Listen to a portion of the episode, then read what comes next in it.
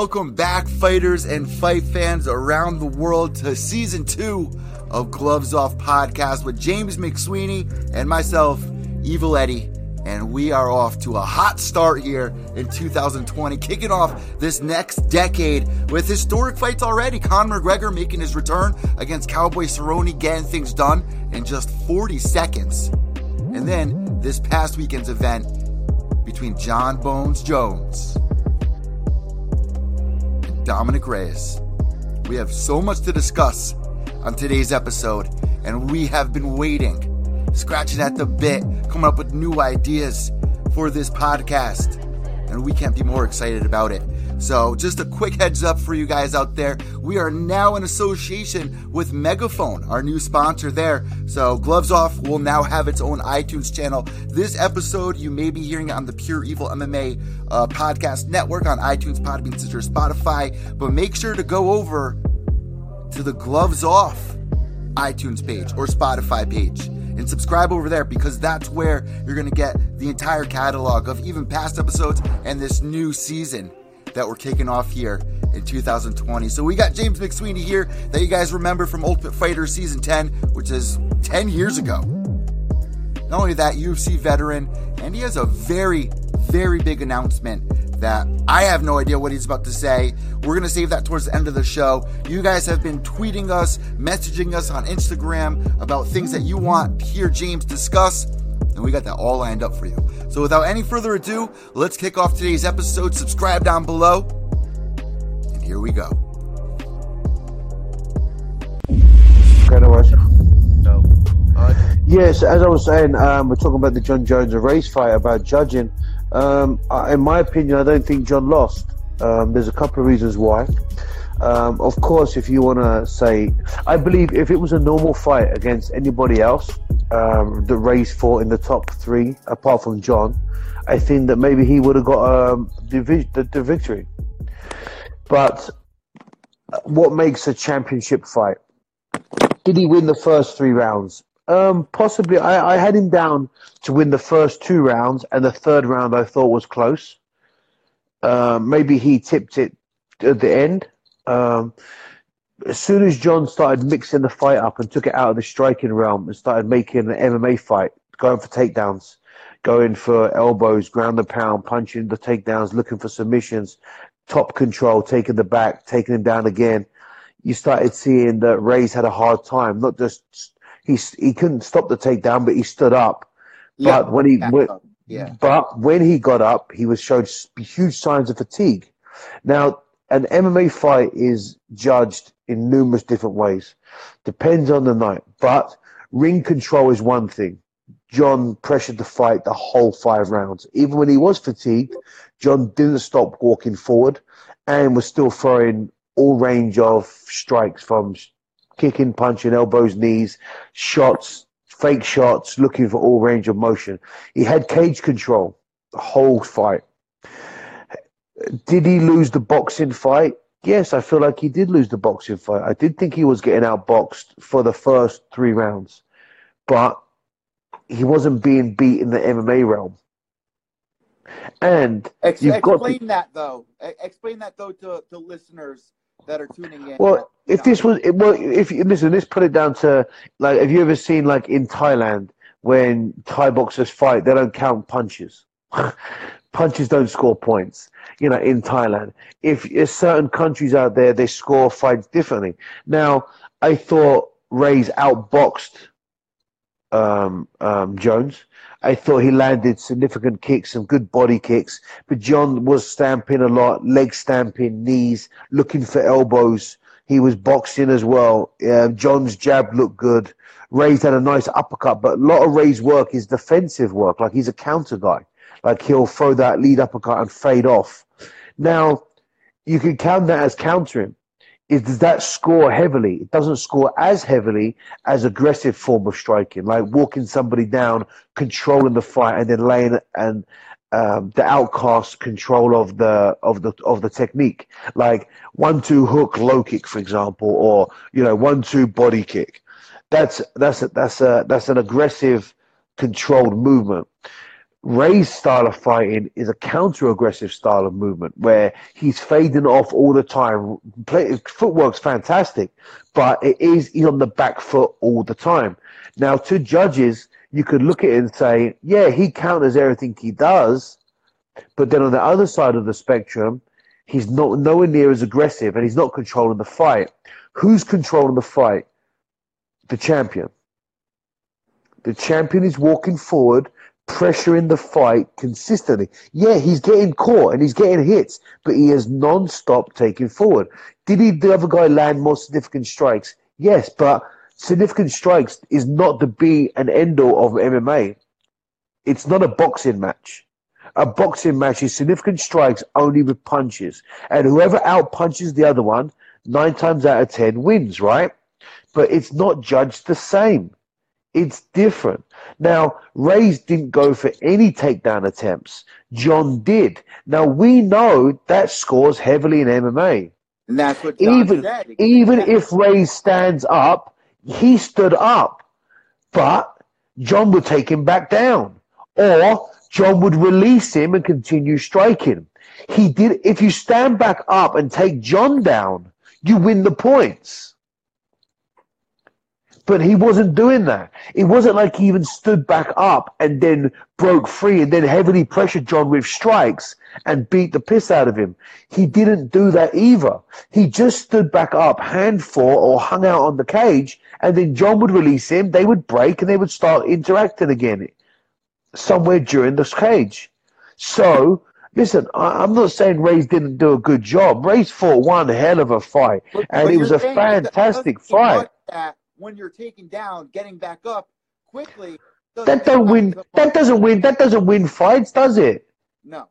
Exactly. And what I'm saying is, right? If you did, if you went out there to fight, you didn't push the pace, right? You just counter fought. Which, listen, his counter fighting is absolutely world class, absolutely fantastic.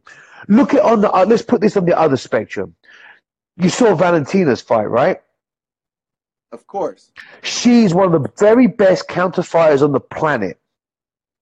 But when she counterfights, she beats the shit out of you after she counterpunches you. She takes you down and then beats the piss out of you. Or she counterpunches and then dominates the, the, the, the, the exchange. Reyes didn't do that in the last, in my opinion, the last three rounds.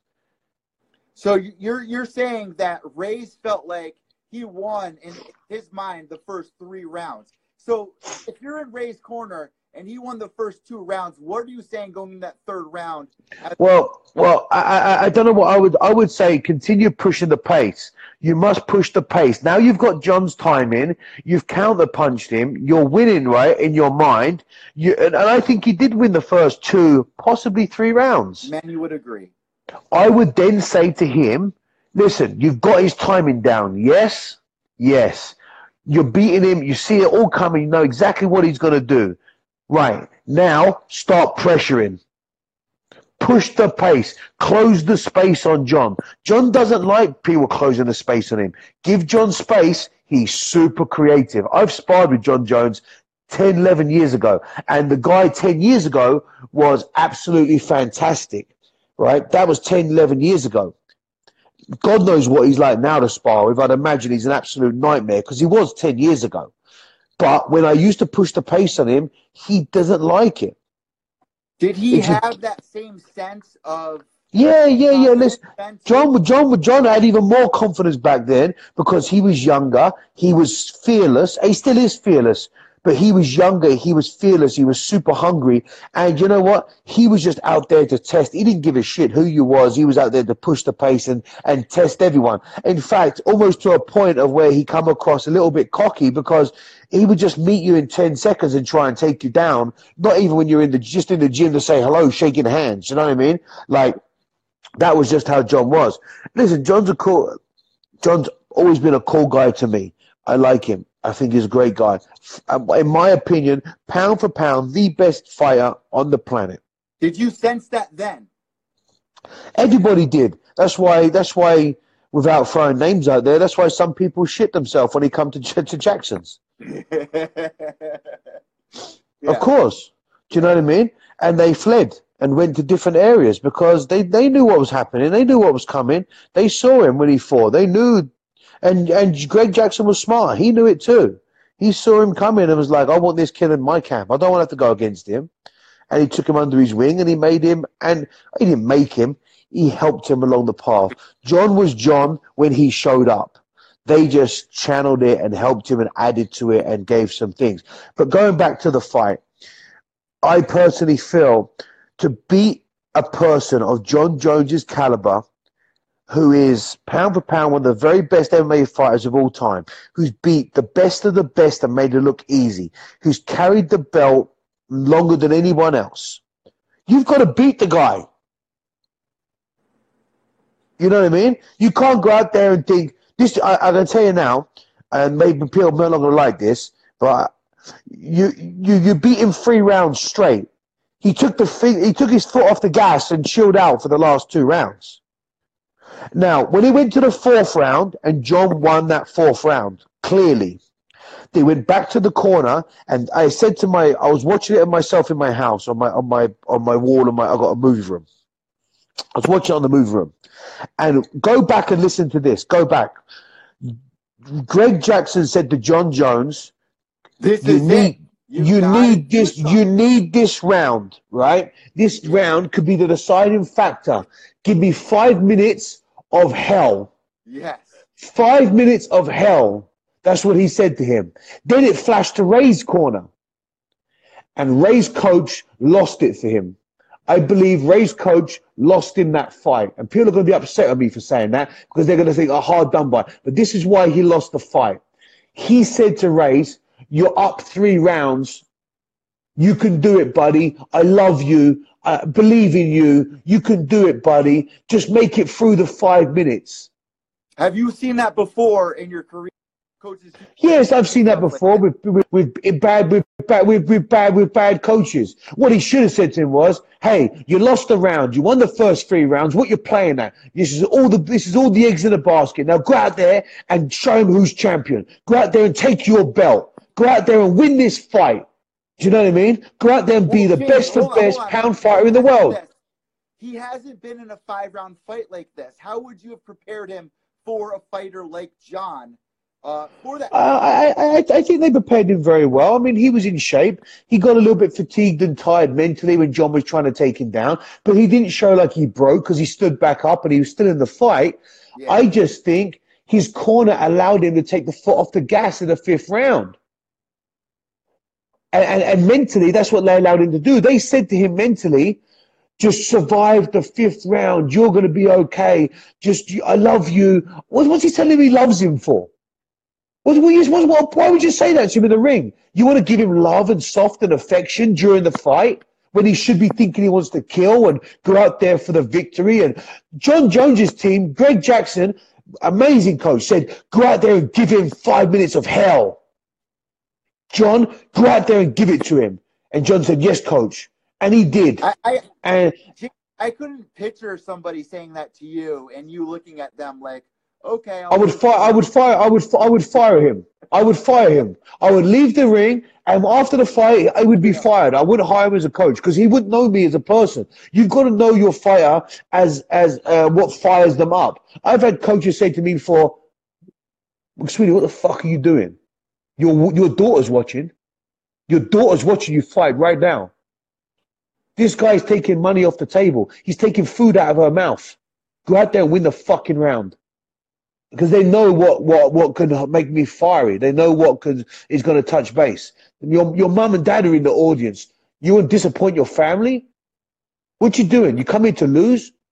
Do you know what I mean? And a good Yeah. coach knows how to fire that. Fire. Well- His coach, his coach went out there and yeah, he might as well he might as well kissed him on the fucking mouth.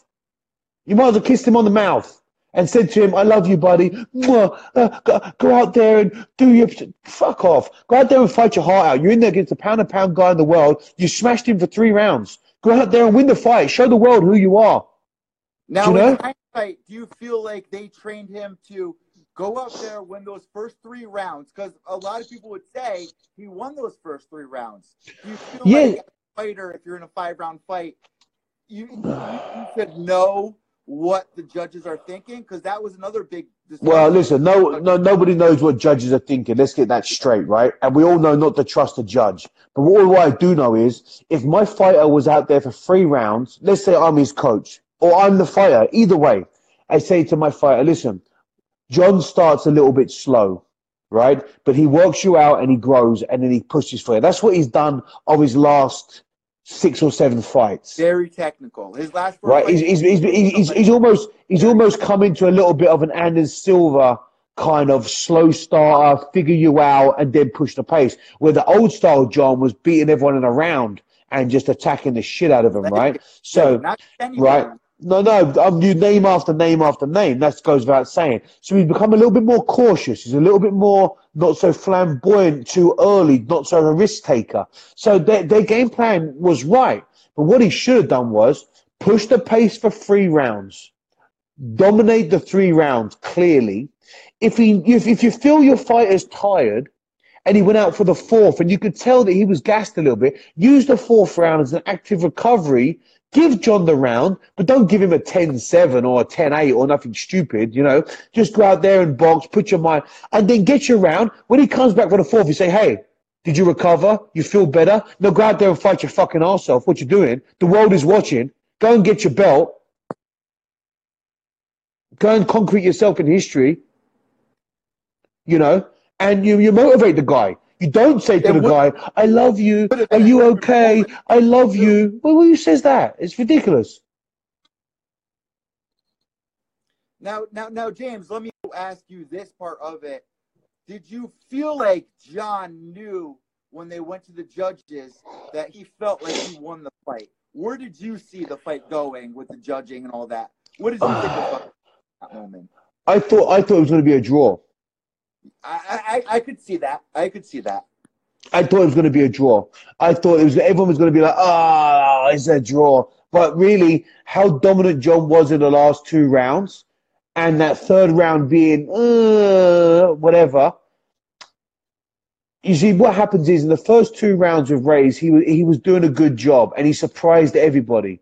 So I think that everyone's opinion of being so surprised that he was doing so well, they over magnified their opinion of the third round. If you go back to it un, um, unemotional and watch it, I think the third round was way closer than everyone thinks. You know, and in my opinion, it was almost it was almost Jon Jones's third round or almost a draw. And the last two was definitely John's fights. So it depends on how you look at it. So from my opinion at the time, I, I thought it was either a draw. I, I, and I, it was either a draw or it was John's win. Now, people may not like that, but the fact is, uh, to beat a champion, any champion, but to beat Jon Jones, you've got to clearly beat him every single round. You can't show signs of fatigue. You can't show signs of limited, you know, limited MMA skills. You've got to go out there. Not saying Reyes got limited MMA skills because he's he's fantastic fighter. There's, I'm not saying that. What I'm saying is, on a whole, you can't go out there and, and not fight a full MMA fight. That's what we wanted to see in the Gustafsson rematch. Was what Reyes put on. Yes, but in the Gustafsson rematch, there was some there was some stuff out there with John saying that he didn't train for the first Gustafsson fight, that he did train for the second one, and then we saw a completely different fight. Whether I believe that in the first one or not, I don't know. All I know is in the second one, it wasn't the same as the first, and you know we saw what we saw. But sometimes in life, you know, it, like not everyone is a Toro Gatti, Micky Ward. You know, the first time they had that kind of war, it's not usually reproduced. I mean, Micky Ward and, and, and Gatti did that three or four times. That's why it was such an amazing thing in boxing that they had such a war so many times and it was so close because that's unheard of. Do you know what I mean? So I wasn't surprised it went one way and not the same as it did the first time. Either Gustafsson was going to knock him out clean um, you have a you have a question here from uh, Kareem Yay Demir. Ask James on what he thinks of Zabit Samadov. We're, we're, we'll, we'll, James, answer that towards the end of the show. Yeah, no problem.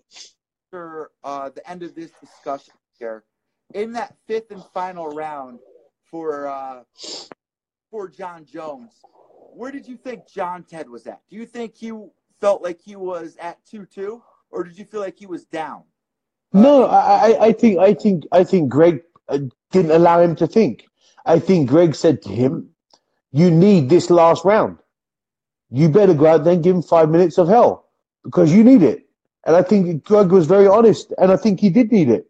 If he didn't go and be as, as dominant as he was in that fifth round, and as all round, I think there was going to be some big problems for the for the outcome of that fight. Um, I don't think Greg allowed him to think that much, which is what a good coach does. You don't allow your fighter to think he's winning or think he's losing. You've got to tell him exactly what you need him to think. Now, going off of what you said earlier in the show was, you know, a- as an older fighter, you have these younger guys coming up. What does this fight take for John Jones' career uh, this late on in his career, even though he was such a young champion, one of the young champions? Well, where do you see his career going from here? It can, well, I mean, it, listen, I, I, I, can see his career just continuing on as it's gone on. I can't see any one of the. No, I think, it, and I don't. If he does a heavyweight fight, I think it's going to be. It's when he's. It's when he's close to retiring. That's when he's going to do a heavyweight fight. Like a super. Or, or he's going to step down from the limelight for like six months. No one's really going to know, and but already mentally he stepped away from the light heavyweight game He's going to pack on a bit of size and weight because John's Jon's a big guy, man. He's six foot four. Um, he's a big, tall guy, and it was not that hard for him to gain weight. I've seen him before lifting in the gym. We've seen him out when he was oh, banned. He, he got big, right? He got big and in shape. So he's a, you know, he's very gifted genetically. His his brother is in the NFL. He's a monster. His grandmother's six foot. His mother's a big lady. His whole family are big people, right? So it's not hard for him to get. It's not going to be hard for him to be a heavyweight. But what would be hard is he jumps up to heavyweight and then tries to come back down to light heavy at his age. Now Rumble I've done that myself. Heavyweight, James Rumble versus Jones heavyweight. Yeah, that won't happen. But no. um, no, I don't see it. It's not a big enough fight for John. You know, it's not a big enough fight for him to do it. right? If for him to do it, it's got to be it's got to be a huge super fight where he's looking to get the belt or he's looking to get a million dollars plus. Do you know what I mean?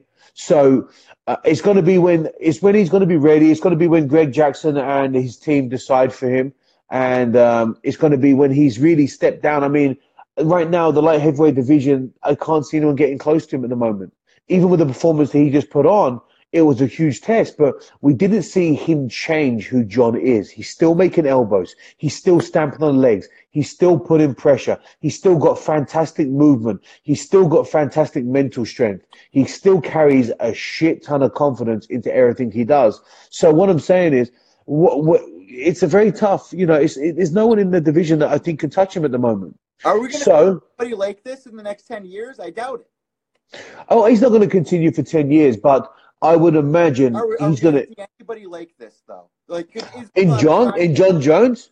Listen, Jon. These people like John Jones, uh, the John Joneses, the um, the GSPs, the the you know the Conor McGregors. They come round once every 20, 30 years. I mean, before we saw this, we saw, um, you know, uh, I mean, who else can we name that was someone as dominant as this? I mean, it's pretty hard, right? I mean, well, I don't know. Chuck was on that path, and then well, he was, but then he went. He went a bit. He went a bit too long, and then age caught up with him, and his lifestyle caught up with him, which is what happens to a lot of guys. He, I mean, Chuck was was a big party guy, right? He's. I think his party life overtook his training life in the end. Um, uh, but, there, um, but even still, there was no one ever to be this dominant. So, in the short time of the UFC, over 25 years or whatever it's been, uh, we've only ever seen one. It may be another 25 years before we see another. Transitioning here to uh, Conor McGregor, Cowboy, there, there's no way we couldn't discuss this. Th- thoughts on that situation? Were you surprised? 40 seconds. I, I, I what are your thoughts here, James? Well, this is another fight that, to be honest, you you know, can never really live up to the hype, right? This is like the Manny Pacquiao and Mayweather fight, right? It can never live up to the hype. Um, it was either going to go. It was. Uh, it, it, was either. It was such a big fight in the fact of for both of these guys. It was Conor's rematch. Uh, well, Conor's re- rematch, but Conor coming back after his loss. You know, Conor gaining weight in a different weight category, then taking on a very active, strong, super MMA fighter like Cowboy Cerrone, right? Who's the man's man? He's the gatekeeper of his division, right? You want a guy to step in last minute, bang, he's your man and will win. He will fight anyone on any given day. The true meaning, I think if you look up true warrior of MMA, you'll see Cowboy Cerrone's picture, right? He's won by no, every way necessary, right? But at the end of the day, for a second, I never, I never think that Cowboy can lose, and I never underrate Conor.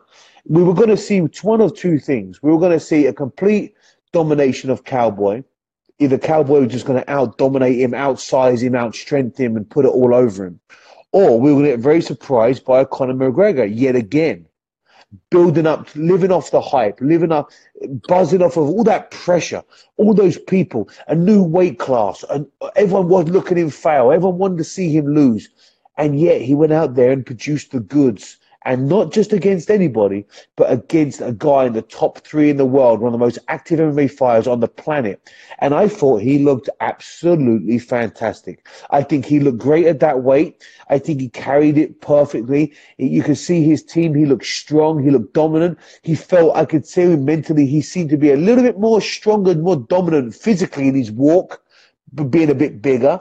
He didn't have a nasty weight cut or nothing that he's used to having. And I think I thought he looked fantastic. I mean, uh, and you could see that he worried a lot of people in that division because all the champions and the top guys were all sitting there watching and they all had their little two pennies worth to say after.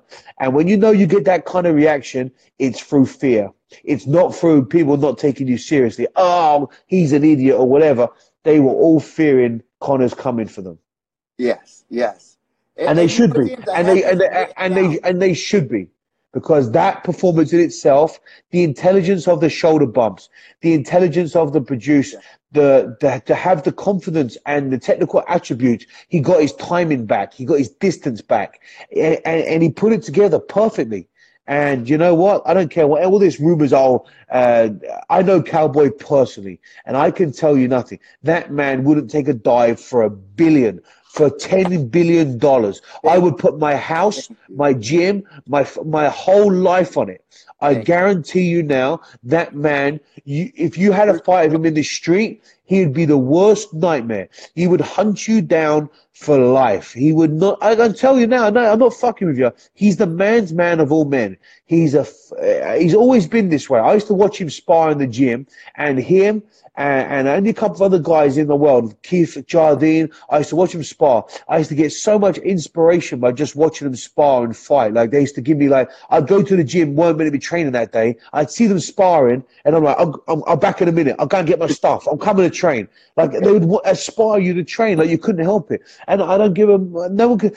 The, the shots he took were phenomenal shots, uh, bone breaking shots, and you know what? The referee did the right job and stopped the fight. It's a fight, guys, and it's a fight at the highest level. How dare you? How dare they try and say a man would take a dive? How dare they? It's disgusting. That man put himself on the line and he got a broken face to, to show for it. And it made me sick to see the moves. It just goes to show that some people out there just uh, I can't even comment what they are. It's lower than low. But I can tell you now, personally tell you now, that that I, I have nothing respect for Cowboy and for and for him, uh, for, and for Conor. And there's not a way in a million years Conor needed him to take a dive or would want him to take a dive. And I can tell you now, there's not a way in a quadrillion years that Cowboy would take a dive for anybody. Anybody. James, I'm you, you couldn't have said I, I couldn't have written this any better.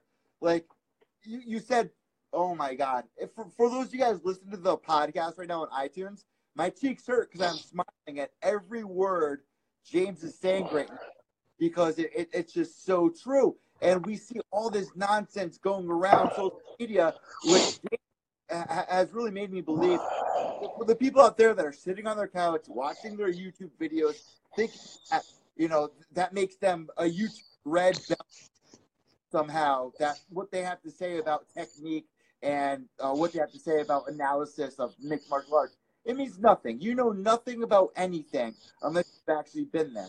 Hearing it from you, James, being there, seeing all of this uh, through the rise of it all, it's it's so amazing. My cheeks hurt uh, just even listening to you mention this because we know that you, you were probably rooting for Conor. I mean, uh, Cowboy in this fight. You would have probably let. Yeah, but you, you, you, you know what? You know what? I would love to see. Um, I'd love to see my, um, Cowboy. Just listen. I haven't spoken to Cowboy in nearly ten years, but we trained at the same gym together, and and I always remember, you know, uh, getting on very well with Cowboy. I've got pictures of him up in my gym right now of us together. He's always been the same. Cowboy is Cowboy. That's just how he is, right? Donald Cerrone is a man's man, but it's not like I'm saying he's my best friend in the wide world and whatever. But you know something? I know his story. I know what he went through to get into uh, WEC. I know what he went through. I know what he went through, and I've seen him train, and I see him sacrifice, and I, I saw what he went through to get into the UFC, and I've seen him sacrifice there, and I've seen his now. Now we went from kids, right? We were kids back then in our twenties. Now being to men, now being fathers, now being married, now having our own gyms, and so you see this guy. somebody like Anthony Smith saying that he folded like a can. What was your reaction to hear Anthony Smith say that and then hear Joe Rogan back that all up? What was your reaction, James, to that situation? to be honest, is yet again, you know, I just think the guy is just an idiot. Do you know what I mean? Like, uh, I don't know him personally about what what I don't know him personally for what what he does or what he. I don't really know him. You know, I, I to, I'll be honest with you, I didn't know who the fuck he was until this thing with Joe Rogan's going on. You know, you know. So, but I'm not. I'm not too much up on. I don't watch too much TV, and I'm not too much on this crap. So I just thought, Who, who's this idiot? Then I saw some video of him hitting pads. Right, it was on Instagram, and I, I just thought it was funny. Then I realized this is the same donut. This is the same guy. But to be honest, I'm sure there was a load of people out there that know nothing about the fight game and have done everything in their life to stay away from any confrontation, you know, from any method of fighting they possibly can. They go down to their boxer size class or there's some title bullshit gym and, and, and hit the bag to music and then do 10 burpees and 10 star jumps and tell everyone they do boxing right? I'm sure there's a load of them guys that watch these fights and nudge their girlfriend who knows nothing about the sport and says, yeah, "Oh, I'd beat, yeah, I'd, yeah, I'd beat him, darling. I'd kill him. Don't you worry about that. If he touched you in a nightclub, I'd bash him." And she says, "Yeah, babe." Really, she's saying, no, you wouldn't. But in my, she's like, yeah, babe, I know you would. Uh, do you want a drink? Just get out of the room. But the fact is, when, you know, it's like, it's like arguing with a drunk, isn't it? you, you're an idiot to argue with a drunk if you're not. You know, like, you know. That's what I love about me and you. I've been doing this since I was seven years old on the radio, right? But I know my lane, and that's why I love doing the podcast with you because it allows access from my view and your view, and then you know, seeing what we see on social media and seeing what the fighters say, it brings everything together. But when you see somebody like Anthony Smith who hasn't covered UFC, hasn't watched UFC events before, to have a take in it, and for ESPN to think that it's doing us a favor to have him on there that's going to bring eyes, it's not the truth. No, of course it's not the truth. You're thinking like, what what happened to the UFC before he come along? Oh, it was a multi-billion-dollar company that was sold. So I mean, what's he talking about? Why why would you even say something so stupid? I mean, the fact is silly comments from silly people are always going to be out there. You can never, you know, listen, go to any village. Right? I'm from a small, a small town outside London. Every village has an idiot. and, and, you know what I mean? I, you, you always find them when you're lost. You drive into town and you're lost. And you think, oh, this is a nice little village. And you think, excuse me, you pull over, ask him where to go. And you go, excuse me, do you know how to get to such and such? And you know who it is? It's the fucking village idiot. and, he, and he says something so stupid to you, like, oh no, no, yeah, turn left, turn right. Uh, I don't know, I'm lost too. You know? And, and that's Anthony Smith, ain't it? He's just a village idiot, isn't he? Yes, Steve, Stephen, Stephen, Stephen Smith, what the fuck is his name on? On, on, on this whole situation, it, it's just you know we have so many people like fighters. I like seeing the fighters get these jobs. We don't need somebody like that, that that's going to throw it in there. That yeah, but the thing is, it's just unprofessional. And the fact of the matter is, whether you feel that or you don't, right? Whether you're qualified for that opinion or you don't, at the end of the day, two of the very best two of the very best fighters in the world, right, got in there, put it on the line for everyone's entertainment. That's that's what fighters do, right? And, and, and you, what I'm saying is, right, you, what if you look up a definition of a fight? A definition of a fight is two people having a fight to find out who the winner is, right? Now, does to, to, to, to find out who the winner is, the people that fight must be in roughly the same realm, as in same level, same weight, same level, right? Now, if that happens 20 times, maybe what happened only happened once, or maybe didn't happen the whole 20. But that's the nature of a fight. That's why people love to watch fights, because you never know who's going to win, or how they're going to win, or whatever. But the fact of the matter is, Donald's been on the other end of that spectrum over 50 odd times in his career, where he's destroyed and walked through them. So, you know, I sat down with Manny Pacquiao in his office, in his house in, in, in General Santos. After, after he got beat by Marquez the fourth time, the fourth fight, he got knocked out. And I said to him, Manny, come, I want to ask you something. And he said, yeah. And I said, to be honest, re- I hope it's not too much. I said, but when you fought Marquez, you had three wars. On the fourth one, when you got knocked out, I thought you died. Like you got, you was out bad. How do you come back and fight Mayweather? That was a big thing that even his coaches discussed as well. How do you come back and perform with self belief? And he just looked and he looked at me for like, I don't know, 10 seconds. It seemed like a fucking a minute, but it was just 10 seconds, I guess. And he went, If you don't want to lose, don't fight. That says And he went, more in, and he in went, it's- words. And he went, It's not personal. It's just a fight. I don't not believe in myself because I lost. I've beaten a load of people. What does that mean to you, though, James? For people listening right now, what Well, I well, well, the thing was, I touched wood. I've never been knocked out in my whole career eh, or in my life ever once. I've been beaten by referee stoppage or TKO or something, but never been like punched and I'm asleep. Never happened in my career. So I've always wondered and been very intrigued how that would make you feel after. I know how shit I felt after I've lost a fight. You know what I mean? So that sucks. But I've always felt like it's always been a fight. I've never been caught that way, or I've got a good chin, or whatever. But so I was genuinely intrigued. Now, um, um, Cerrone wasn't knocked out cold, but the referee had to stop the fight, and it was visibly clear. Broken, broken orbital, broken nose. I mean, like in 40 seconds, guys. And you have the audacity to try and say, oh, he folded like a tin can and be disrespectful. Or let me fucking break your nose and your orbital and see how quick you fold. Let me see what happens.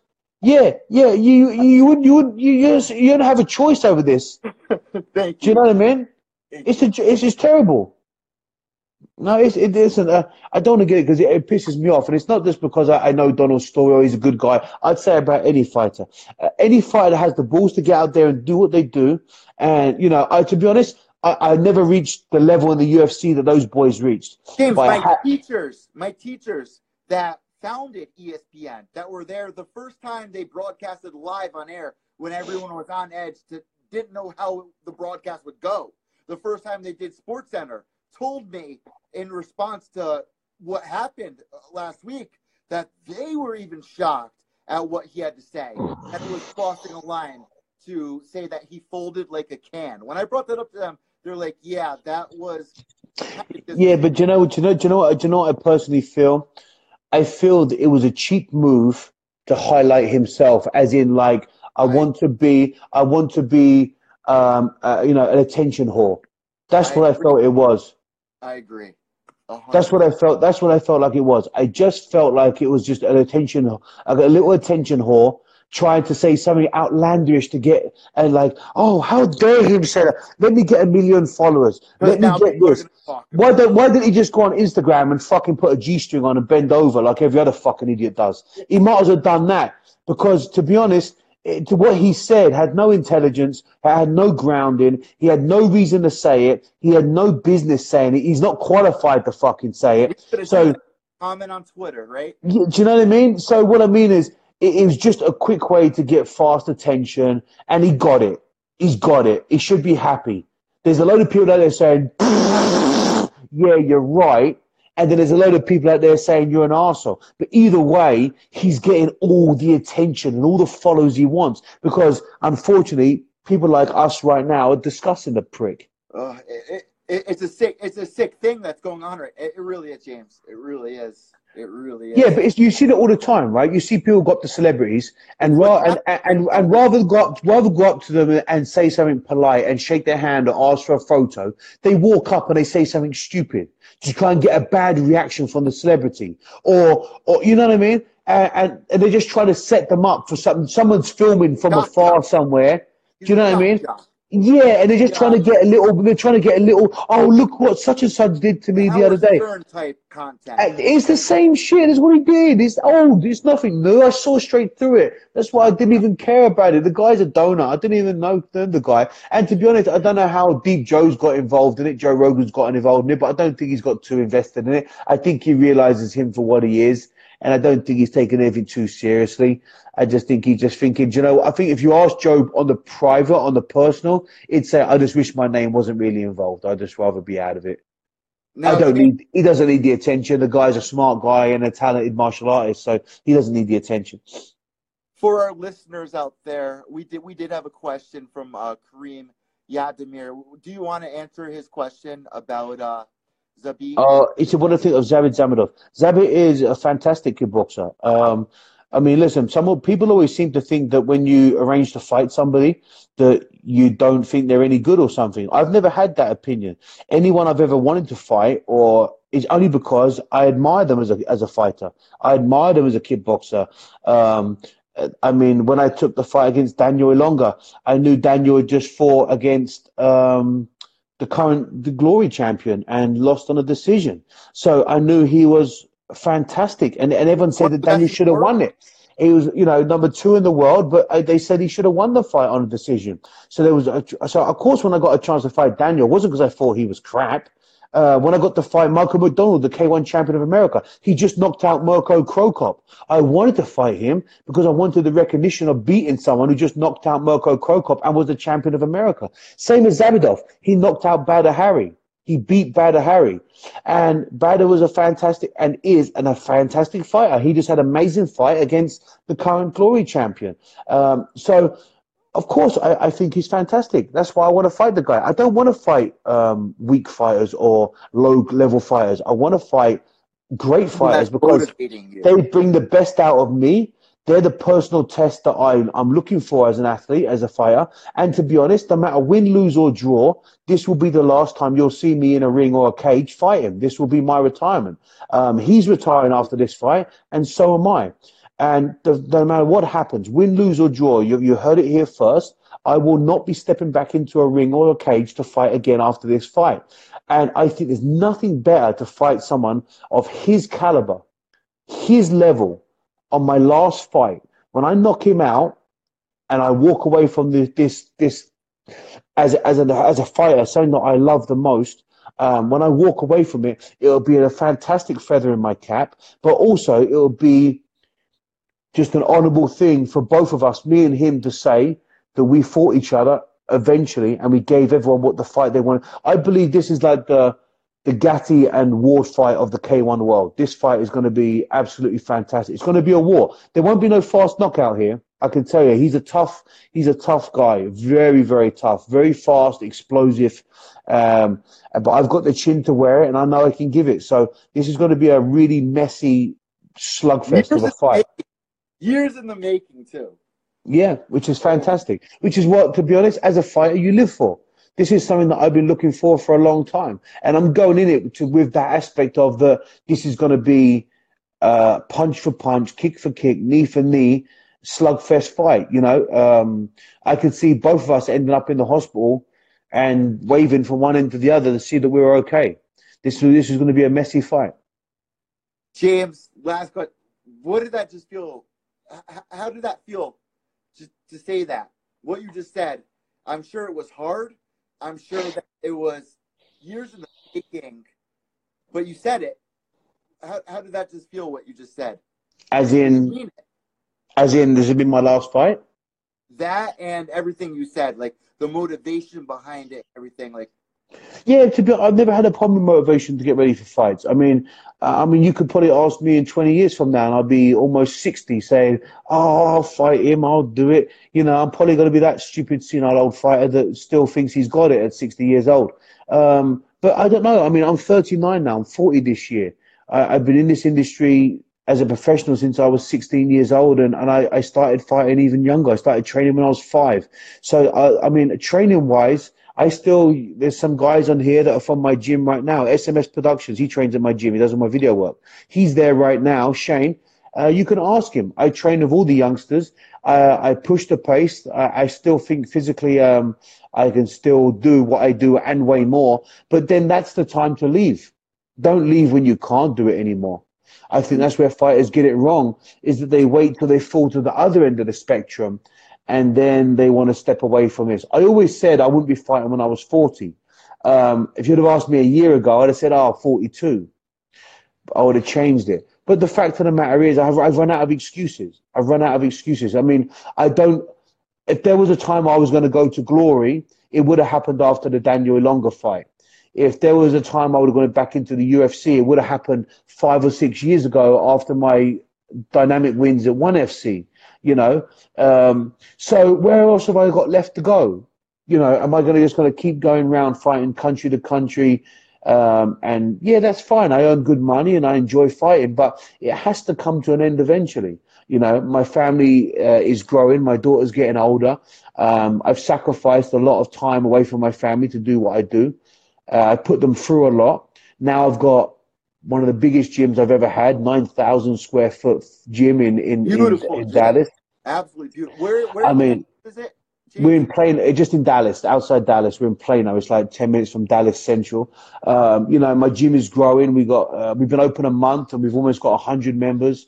Um, you know, it's it's fantastic. So I really have to give back to, you know, the sport that has gave me so much. And unless I step away from fighting, I can't fully do that. And I think eventually it comes a time when you've got to give back and give back to these youngsters coming through, help the kids program that I've got building, helping just people every day. I've got autistic children in my program that I'm helping. I've got kids, you know, from all realms of life, from anti-bullying that we're helping. Um, and, you know, just normal people come into the gym, just want to learn about martial arts, start them on their, on their journey of martial arts. And to me, that's, that's so honorable you know, to have so many new people choose me or my gym to start the start their path of martial arts with, and I, I've I never forget who I trained with in my early days, you know. And you have legends down there, uh, Crawford. Uh, Overeem's going to be down there as well, doing a seminar, correct?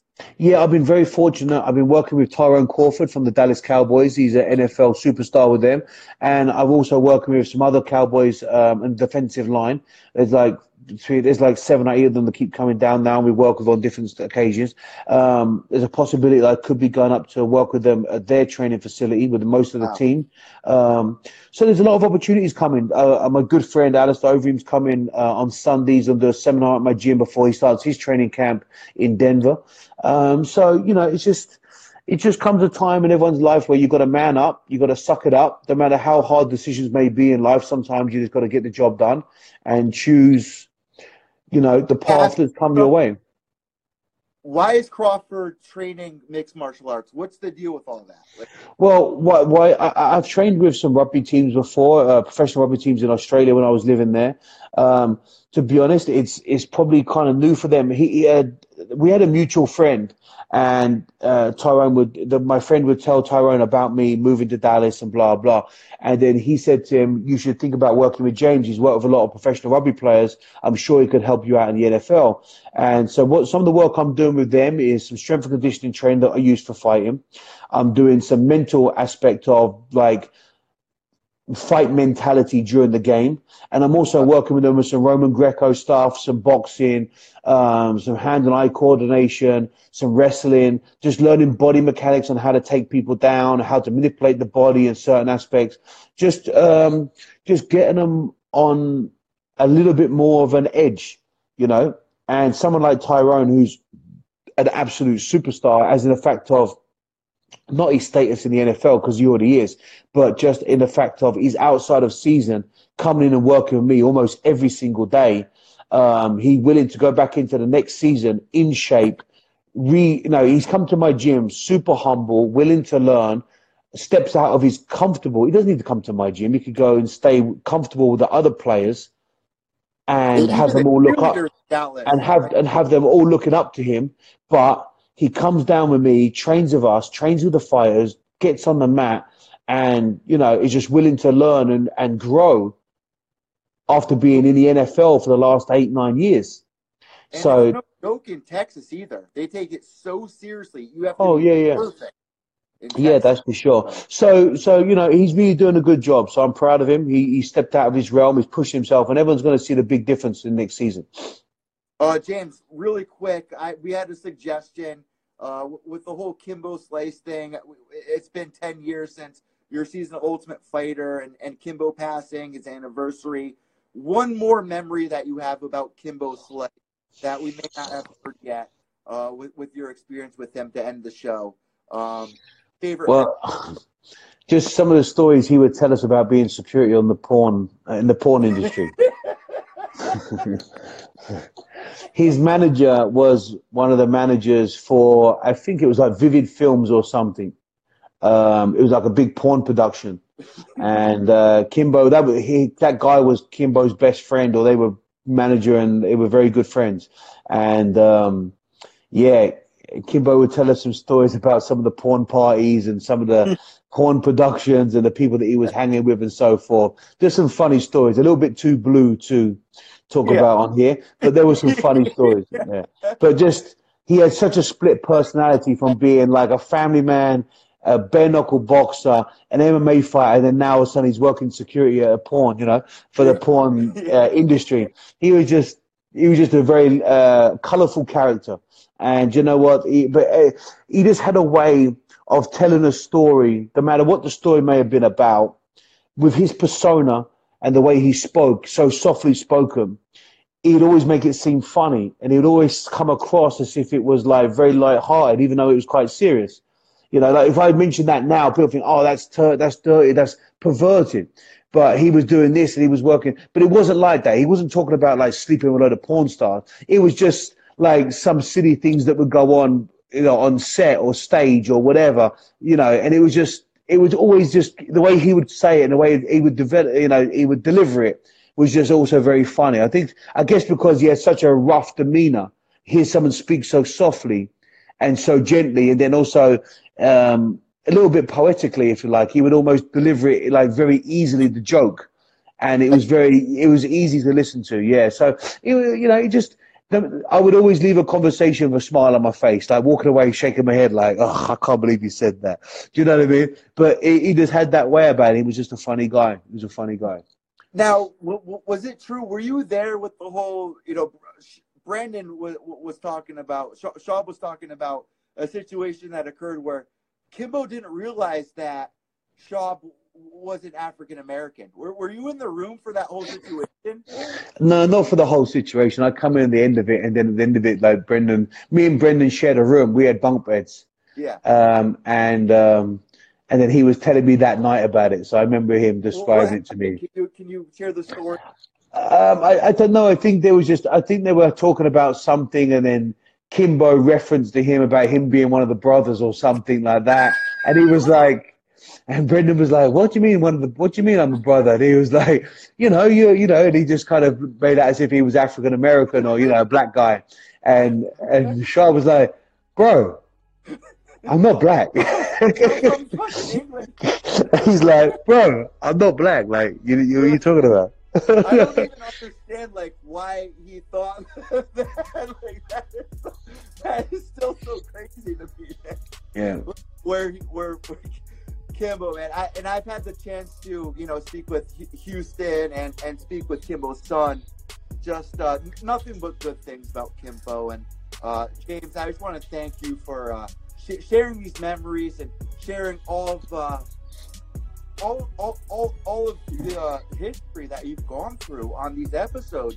And I think it's a big reason why Megaphone has brought us on to sponsor Gloves Off, and I, am really excited for uh, the rest of 2020 being signed with Megaphone. So, uh, guys, thank you so much for tuning in here to Gloves Off with uh, Evil Eddie and James McSweeney. James, w- w- what does this next uh, eight-week course look like for you uh, before we sign off here?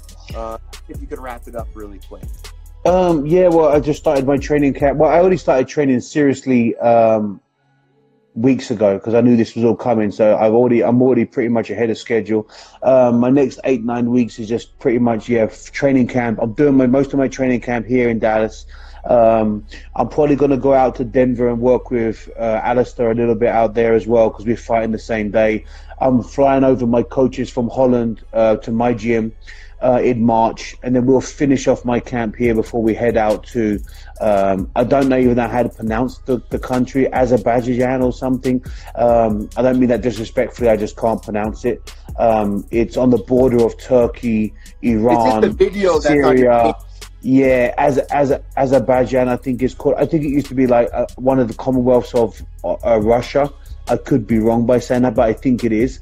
Um, so then we head out there um, a good week before the fight, and of course, then we're going to fight one of the world's best. Um, but yeah, just for me, is normal training camp, um, heavy training, getting ready for the fight, and, and doing the best I can while running my business. And uh, last last thing, Where, where's the dog right now? Uh? I had, to, I, I had to. No, I had to. I had to go and put him in his room because he was just. if I didn't put him in his room, he would have been squeaking that toy for the next three hours. So it drove me crazy. So um, I put him in his room to chill out a little bit. James, that does it for the first episode of 2020. My cheeks hurt. I got to rest my cheeks. You got to rest up. You've been busy. Guys, that does it for this episode of Gloves Off. I'm Evil Eddie. That's James. God bless and behave yourselves. Oof, thank you guys.